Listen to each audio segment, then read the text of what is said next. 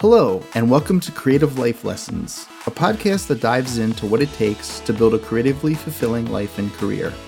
I'm your host, Lyle Schemer, and today we'll be speaking with Melody Gilbert, an award-winning documentary filmmaker who the Documentary Channel has referred to as one of the most fearless filmmakers in contemporary documentary cinema.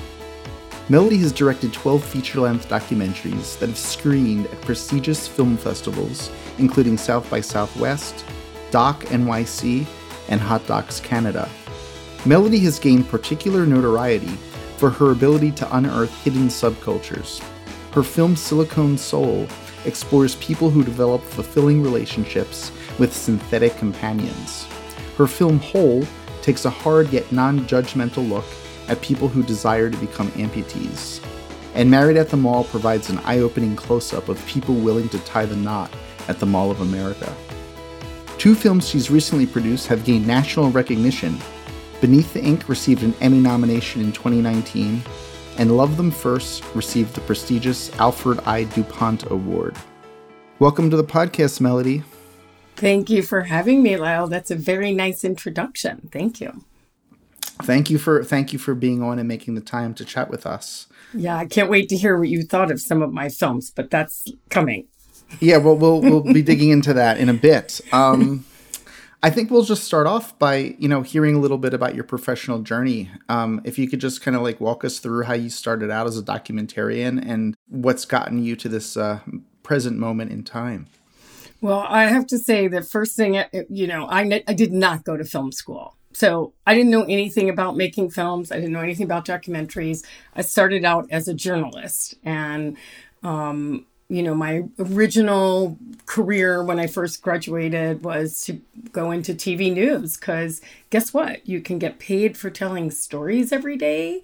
That's pretty good, right? So, and I did love telling stories, and I did everything from on-camera reporting to producing.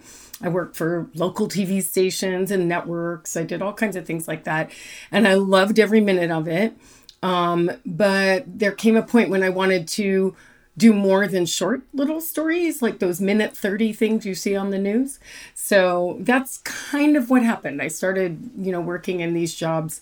And then if there was an assignment where you could tell a 5-minute story, I always raised my hand. And eventually that led to doing hour-long specials, which essentially are documentaries. And I kind of just taught myself how to do this. And eventually I decided, crazy enough, that I could try to make a living from it. And I quit the TV news world. I did continue to do some freelance stuff on the side for many years, but I quit the full-time TV news and then went into making independent documentaries on my own without knowing anything about the business, really. I just knew I loved telling stories. And the other thing I did was at the same time, I started teaching at a university, the University of Minnesota. And so it was kind of like a side-by-side thing. It's like, reinventing myself again, Interesting.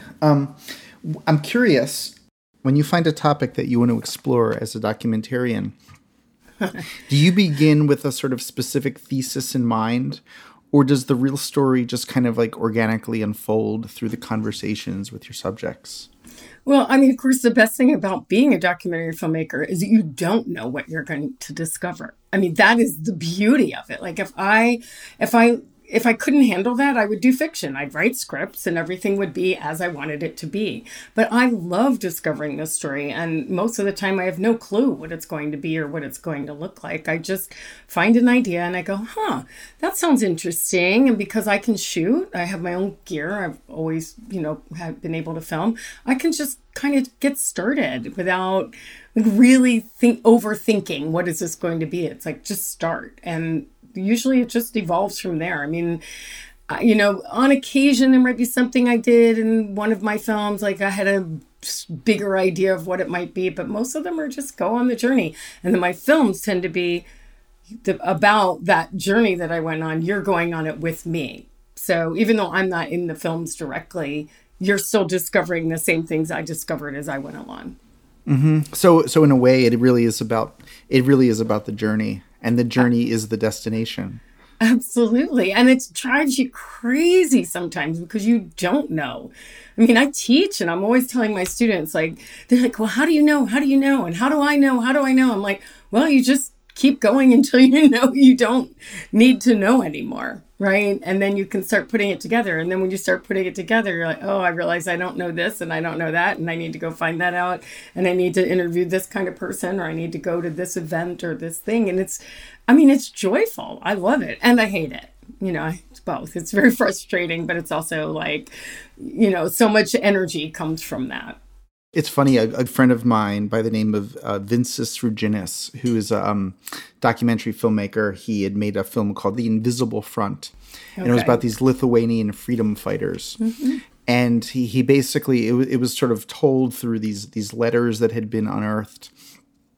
And he spent years struggling to make it work. And you know, yeah. I just sort of had like a front row seat to that agonizing process. And how agonizing can it be? Yeah. Well, I will tell you this, that I think my experience in TV news really, really helped, because I can work fast if I need to, right? Like I can take a lot of information and distill it into something short and get a better grasp of, like, you know, what it is that the story is. And I think that background, I mean, I produced and directed and done a lot of things that I think a lot of my colleagues have done maybe 2 or 3 films in the time I've done maybe 10, because I think I don't know. Yeah, I guess my early training was very helpful. And I mean, the painful stuff is still there. I mean, I'm in that right now. I've been working on something for 17 years right now. And wow. Wow. Yeah. Actually, it's 18 years now. And I mean, I'm okay with that, because it's a film that has developed over time and it needed that time to develop. But at the same time, I'm working on something else that's only taken a year. So, you know, you're always trying to compensate, like, this one's driving me crazy, so take on something else, or start down another path, or help somebody else. I do a lot of producing for other filmmakers whose projects I believe in. And that's easier than starting my own from the beginning, you know? Mm-hmm. So that's my other journey. Like your friend who made this film you're talking about, is he sounds like he was just, you know, engrossed in this one topic for a really long time. And I get that. I would never be able to do that at this point in my life. I have to be doing something else or I would go insane. So yeah. I see. Many of your films explore really bizarre subcultures. And as I mentioned in the intro, you know, Silicone Soul looks at people who find themselves in these really intimate relationships with dolls. And Whole looks at these folks that want to become amputees. So I guess the question is, like, how do you discover these niche groups and that you're interested in learning about? And how do you kind of infiltrate them or gain their trust and get them primed to want to tell their stories, which in a lot of cases can, you know, obviously be very personal. I was watching Silicone Soul this morning, and, you know, the second subject, you know, his father disapproved of the whole thing. And I thought the Alzheimer's or the dementia patients in the nursing home was a very different use case. But but like in some of the other folks where it was a little bit more creepy. I mean, how do you approach people? Well, first of all, I mean, just about Silicone Soul, I would like to clarify that they're not just dolls. These are lifelike, life-size silicone dolls that look real and feel real and cost over $10,000 each. So it's not like when you say dolls, you know, people are always like, oh, you mean those blow-up dolls? I'm like, no, this is a whole different thing, right? And it's a growing subculture, by the way. I mean, it's it's not something that's going away. It's actually, you know, getting more popular, but we can talk about that. So your question was about the how I get these people to, you know, open up to me. And I think, you know, one of the things about me is that I never feel like I'm getting somebody, right? It's really different. Like when I was in journalism, I even did some stuff for network news where I had to, you know, set up some shoots and morning show things. And you're always like getting somebody, right? I don't feel that way when I started film. I started film, and actually the whole way through, I just want to hear, like, why would you want to be that way? Or, you know, here's a chance for you to explain to me, because I don't understand this and I really don't understand it. So why not ask people and have a conversation with them about it? And if they, you know, the thing that's, you know, for me that's very helpful is that I'm an independent filmmaker. So it's not like I'm working for some of those, you know, sensationalistic shows like, well, you know what they are. You know, I'm like, I'm an independent filmmaker. I don't really know where it's going to go. I just want to start filming. And it's true. Like, I'm not making that up. Right. And then I think I'm not very intimidating. I'm kind of like a, you know, I'm a small person and I carry like a little camera, sometimes in a tote bag. I don't have a lot of gear. It's just me, my little camera, and then like usually a wireless microphone. And so when I do show up to film, I think people feel comfortable, right?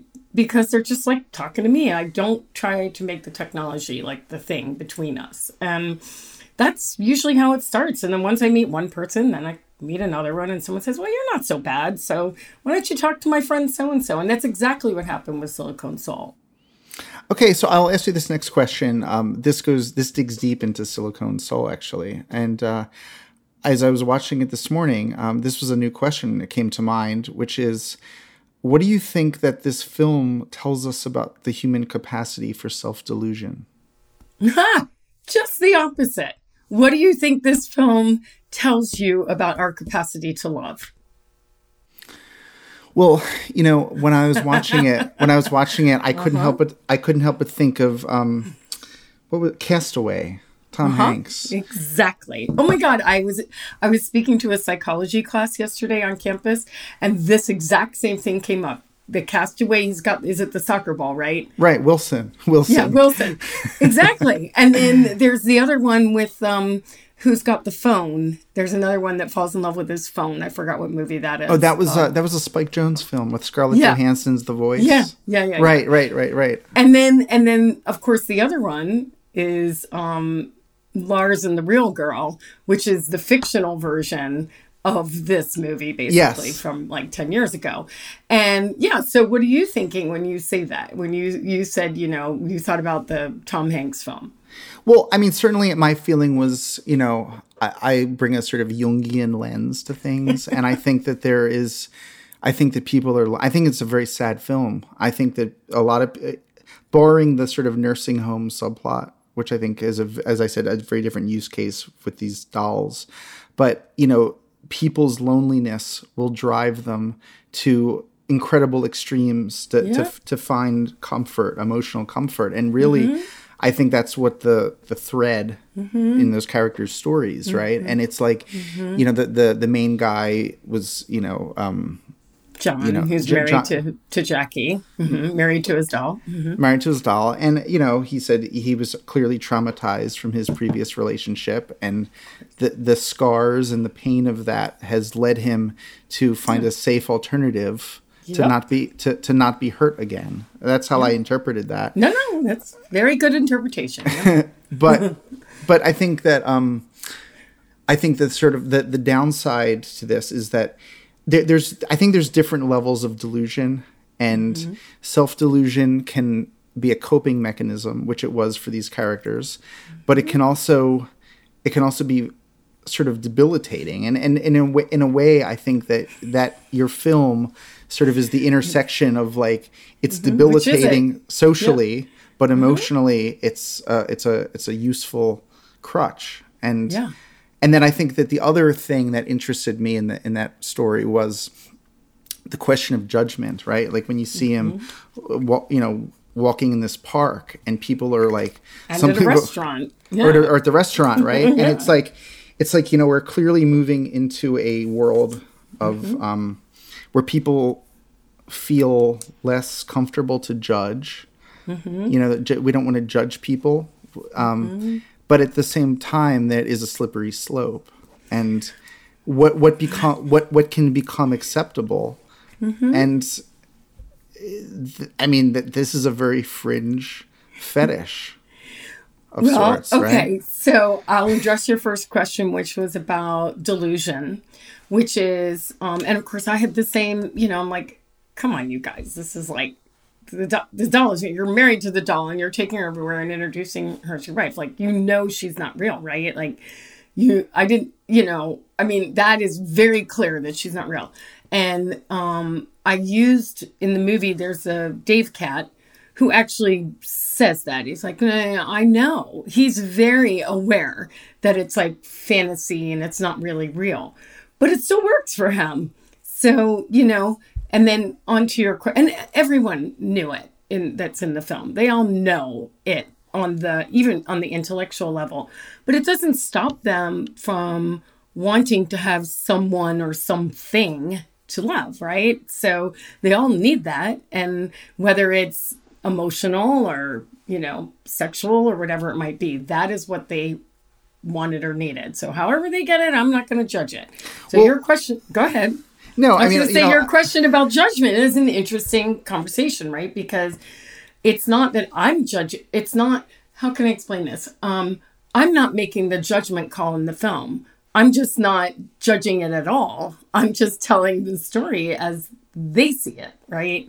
So it's up to you, or for any viewer in any of my films, including the people who want to be amputees or, you know, any of the other films. I don't make all fringe films or subculture films, but I do make, you know, some of them. But my point is to start the conversation we're having, right? That's part of it. Well, it's not for me to judge them, those characters. It's for me to help you learn about them and then decide how you feel. So when you were interviewing the doll maker in the film, it reminded me of a New York Times article I think I read several years ago, which basically said that,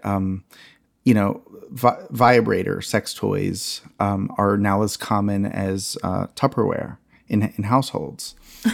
And I have not heard that, but okay. Google that. I'm sure it's there, but because obviously you wouldn't forget a statistic like that. But I mean, obviously there's like a very fine line between people that want to have the human urge for some kind of fulfillment and some kind of mechanical means to do it. And I think that when you really think about the characters in Silicone Soul through the lens of that, they're not as maybe fringe or as freakish as you might initially want to believe, because people have rich fantasy lives, right? We all do, don't we? I mean, you know, two things about what you just said. And I'm like, for me, having these discussions is so much fun, because I think about, well, the psychologist in the film, Danielle Nafo, she told me once that what we're seeing in this film is going to be so normal in 20 years, if we're going to be like surprised that there was even a film about it, right? Welcome to the metaverse. Exactly. Exactly. And I think, you know, that for me is like all the things we're talking about, like the things that you become more acceptable as time goes by, right? Like the Tupperware sex toy thing you just said, like, hey, that's just the way it is. And to me, this is a film about the future of human relationships, because this is not going to stop. It's just going to keep going, right? And it's like how we deal with that is what, you know, I want these conversations to be. How will you deal with it? How about John's family at Thanksgiving? Like my favorite part of the whole film, you know? I mean, he brings Jackie to, you know, to Thanksgiving dinner with flowers, and nobody wants to take her flowers. And like, okay, that's everybody's Thanksgiving, right? There's always one relative that you're like, that one's a little off, you know, a little. So what would you do if that was your home? So the whole time, like I was making this film, I kept thinking, what would you do if it was you? What would you do if this was your brother? What would you do if this was your son? What would you do if this is your friend? What would you do if this is your mom? Right? Like, and what would you do if this is your husband? And you're sick and you're, you know, you can't have relations with him anymore. I mean, the whole time I just try to put myself in other people's shoes. So when I'm making the film, I'm not judging. So the judgmental part can come after. I'm just trying to figure out, like, how are these people surviving in the world with this, you know, really relatively new thing. But honestly, think about all the things in our lives that we have that we, you know, treat similarly. I mean, yeah, well, look, you know what? I think that you just referred to it as a new thing. But I mean, one of the things that I was actually thinking about while I was watching it is that when children have like a teddy bear or a figurine, it's really that. But it's weird when people haven't. When it's an adult. Yeah, exactly. Yeah. When do we lose that? And who tells us that we're supposed to lose that? And why are we accepting that as a society or not? And you know what? I mean, I am now a dog person. I got a dog a couple years ago. I treat my dog. That dog has a name. I talk to it like it's a person. You know, it's like, I get it. Like, I mean, people treat their phones that way. They name their cars, like whatever. But I think your teddy bear analogy is really right, spot on, because it's a security blanket. It makes us feel good. And kids, we encourage that. We encourage that for children. Why don't we have that for adults? So I'm not saying we should. I'm just saying it's one of the things that it's great that you're thinking about that. That's wonderful. And I do try to be non-judgmental about it. Yeah. Many years ago, I was at this advertising conference, and Alex Bogusky, who's, you know, one of the great ad guys of our time, was talking about the campaign that he had done for Burger King, one of the campaigns for Burger King, and it was called "Wake Up with the King." And what they had really done in that campaign was they had taken the kind of the advertising figurine that was directed at children to sell Burger King. And what they did was they just directed it toward adults. And it became this really creepy thing. Like somebody wakes up in the morning and they're in bed with this king in a mask. It's like, wake up with the king, you know, two egg biscuit sandwiches for $2.99, like whatever.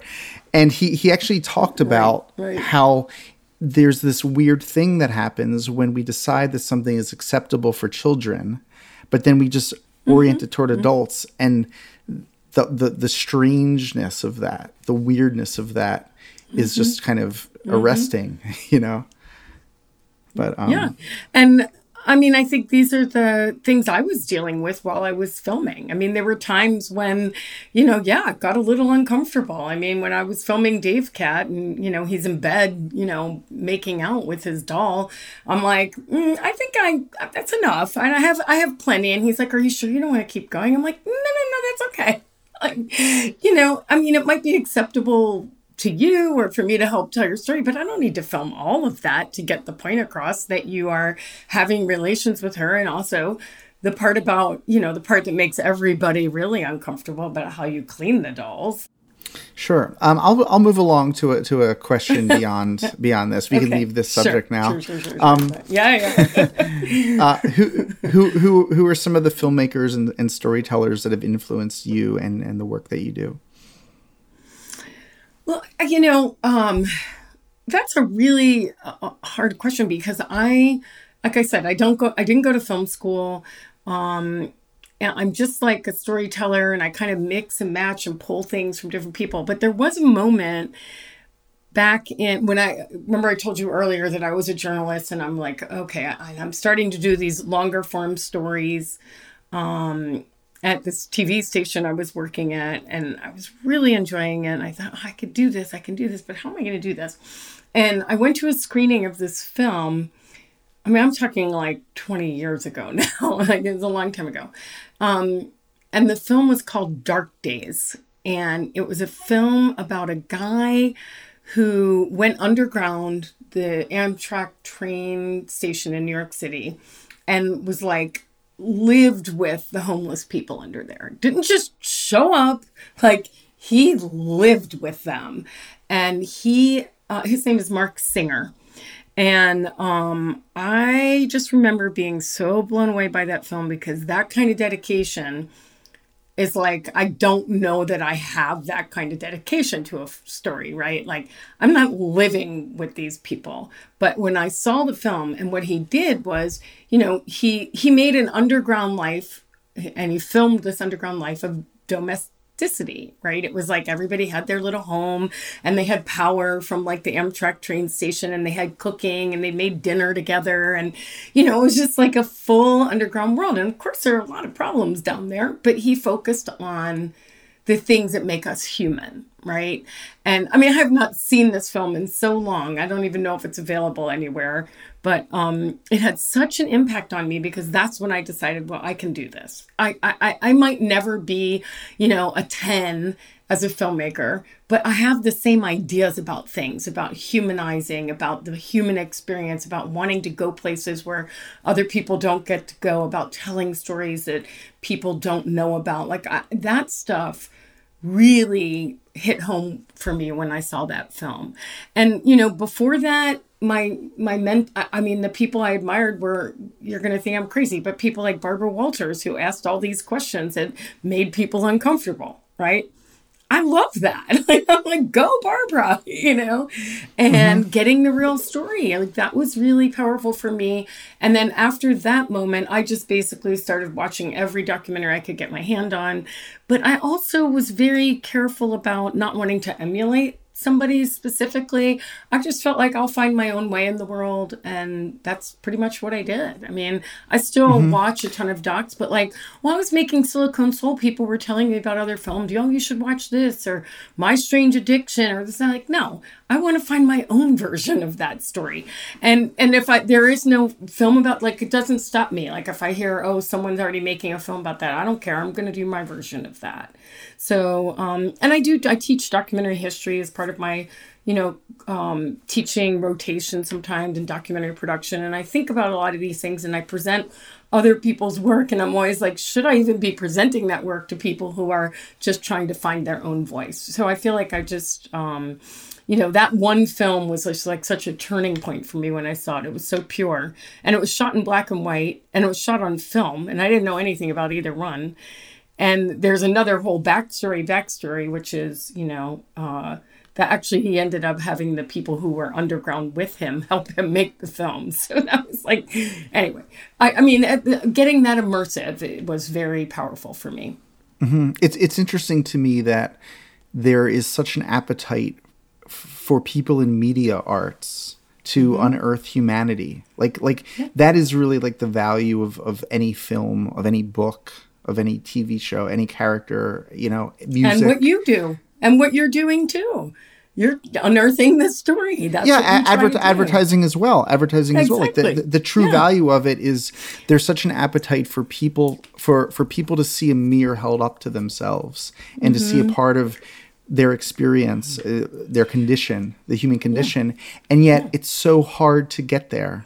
It's funny that you say this because I can tell you, I have been hired by ad agencies from time to time to do, you know, documentary style work for them because it's the authentic voice that everybody wants now, right? They want the real story. But yet, you know, in the ad world, it's like hard for them to like, well, don't, you know, you have to include this product and you have to put that person in there or whatever. So the best, you know, campaigns are the ones that don't really even show the product. It's about a feeling now, right? On those things. And so if I can go out and help a client, like, you know, with their content, their branded content, to help tell a story about a feeling, I love doing that because they don't really know how to do it. Lauren Greenfield. Yeah, she's a great example. Yeah. Like I think we hired my old agency, Paul's agency. You know, we had hired Lauren Greenfield to make a documentary for Stouffer's about dinner, you know, family. What's dinner time look like? You know, that's an ad idea. And she made a film about a castle, the queen. She made a film about a queen, and she made a film about, you know, this other thing. You're like, wait, Stouffer? I mean, but it works. So you know what I'm talking about. And I think that's, you know, we're all craving stories that we can relate to. And I don't always make those stories. But my favorite thing is that the students who watched Silicone Soul the other day afterwards, they were like, I didn't want to watch it at first. And then when they were done, they're like, I'm telling everybody to watch it now because I like to make things that turn people's minds around. I'm not selling you anything. I'm not telling you what I think. I'm not making you like, join, go save the whales. It's nothing like that. I just want people to like do what we're doing, like have conversations. So that's when I know I've succeeded, right? Not, you know, I'm not selling anything. I know a lot of doc filmmakers do. And for them, bravo for them, snap. But, you know, they're the ones that are getting the awards and the Oscars and all that. I want to talk about collaboration. So this is sort of a two-part question. What does collaboration look like within the context of making a documentary? And who else's creative or critical perspectives come to bear on the stories that you're telling? Mm-hmm. Oh, very good questions. Collaboration. I'm very small team. It's usually me and an editor that I love working with, and it's typically someone I've worked with before, or am willing to try something new because I can tell just from meeting them. And, you know, like the editor on Silicone Soul was actually a recent graduate of Northwestern University. And he moved to Minneapolis, and he didn't have any work. And I met with him, and I said, yeah, I am working on something new. Do you want to, I can give you some footage and you can edit something for me in, one day, and let me see what you do. And at exactly 5 o'clock, he sent me, an edit from a scene. And I'm like, I can work with this guy. Right. I had no idea if he would end up being the editor, but he did. So it's usually typically one person, a lot of back and forth. In my earlier films, I made the rough cuts, and then I would get an editor on the back end to sort of tweak it for me. And now I do not cut my own films myself anymore, although I do miss it. It's not practical for me to do that anymore. And so I'm working with an editor right now on the two projects I'm working on. And one is she knows what I want. I gave her the footage. Here are my scenes. You make them. I trust people so much. It's such a great feeling, right? And then she'll present some things to me. I'm like, oh, this doesn't quite work. And what about that soundbite? And what about this little piece of audio and this and that? But that's all it is. It's like what we're doing here. We meet back and forth. Then I get another cut, and then it gets uploaded, and I look at it. So that part is the fun part, right? But the hard part, and then same thing, when you get the composers involved, and this process, you get the other people involved to finish the product. And that part I hate, because when you get toward the end, the storytelling is the fun part for me. But when you have to prepare something for a national or an international broadcast, that's where all the little details, everything from the sound has to be checked and run through a system for broadcast quality, and the same with the video and everything. Get all the transcripts ready, everything ready. That part I hate more than anything. But what happens is the middle part where you said who else controls this? So contributes. Okay.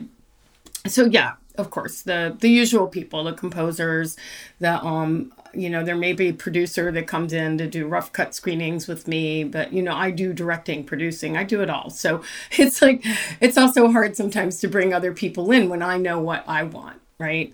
But I do, I think what happens is if you work, I always work with a sales agent, or I have until recently, worked with a sales agent or a distributor who will do hey, if you want me to sell this, you might have to take this out. Or I love the film, but... Right. And that I hate also. So, most of the times once it gets in the film festival system, I don't have to do anything anymore because the film is a success. Once it's in Doc NYC or once it's in, these festivals that you mentioned, it's all a success. It's been vetted and people take it and they love it. It's just the preparation along the way that's a problem. And I don't work so far, nobody has... how do I explain it? There are networks that will not hire you. They give you development funding to make a film. But then their hand is all over it. Right. Oh, they're basically, yeah. And so I avoid that like the plague until I'm farther along. I'm telling you, it's not up my alley to do that. It's just not because, my way of creating things is I need to create it first, instead of having a zillion people early on telling me, why don't you do this? Why don't you do that? So if I can create it first, or at least part of it or most of it, then I'm more willing to bring in collaborators at that point. Got it. That's good to hear. I sound like the person you don't want to work with, right? No, you're the person that I do want to work with because it sounds like you have integrity, And yeah, I think that's the problem because once you get money from certain people, you're in their pocket and you have to do what they ask you to do. So you don't have a choice. Exactly. Yeah. So in today's New York Times, David Brooks wrote a great opinion piece called "What the Beatles Tell Us About Fame." where he basically acknowledges the importance of creative people having early advocates and champions early on in their careers. Who are some of the people who've helped guide your success, and what have they contributed along the way? So I guess I never really had mentors. I had people along the way who I discovered, or they discovered me, and have been in my life for a long time. Like the very first time I went to this is a business. So you go to these like business meetings, they're called markets. And, you know, it's like where people sell books, except they're selling documentaries. And there was a guy who was famous in all the panels, and everybody wanted Jan. Like if you could get Jan to be your agent, you know, you had it made, because he only took 10 films a year. And like when I first started with Married at the Mall, I thought, oh, Jan's going to love me. He's going to love Married at the Mall. And I didn't know anything about anything. And no, Married at the Mall was not for Jan. He's, and anyway, long story short, years later, Jan did take one of my films, and I was like, wow, I have really made it now. And so he's been someone who's been in my life a long time and has been very helpful and supportive, and has, you know, repped my films and sold my films. And I see him at events and stuff. And he's recently mostly retired now, but he's been a great person along the way to kind of just let me know I'm doing things right.